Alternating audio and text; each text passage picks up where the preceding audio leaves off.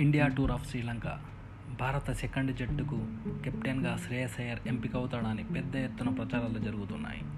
భారత middle order batsmen Shreyas Iyer ఫిట్నెస్పై ఓ clarity వచ్చేసింది.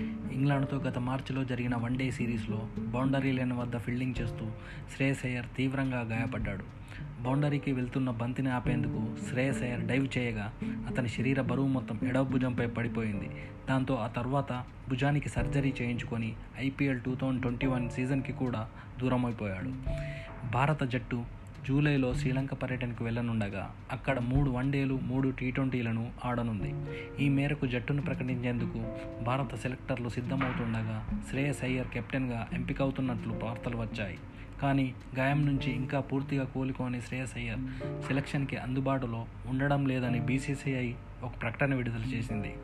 విరాట్ కోహ్లీ కెప్టెన్సీలోని భారత టెస్టు జట్టు జూన్ రెండున ఇంగ్లాండ్ పర్యటనకు వెళ్ళనుంది. సెప్టెంబర్ పది వరకు ఆ టీం అక్కడే ఆడనుంది. దాంతో శ్రీలంక టూర్కి సెకండ్ జట్టును బీసీసీఐ సిద్ధం చేసింది. ఏప్రిల్లో సర్జరీ చేయించుకున్న శ్రేయస్ అయ్యర్ మళ్ళీ ఎట్టకేలకు జిమ్ములో అడిగిపెట్టాడు. ప్రస్తుతం తేలికపాటి ఎక్సర్సైజులు మాత్రమే చేస్తున్న శ్రేయస్ అయ్యర్. పూర్తిగా కోలుకునేందుకు కనీసం ఐదారు వారాలు సమయం పడుతుందని వైద్యులు చెప్పినట్లు తెలుస్తోంది. దాంతో శ్రీలంక టూర్కి శ్రేయస్ అయ్యర్ దూరం అవ్వడం కెప్టెన్గా శిఖర్ ధావన్ లేదా హార్దిక్ పాండ్యా ఎంపికయ్యే సూచనలు కనిపిస్తున్నాయి.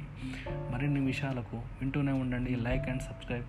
Please stay safe stay home.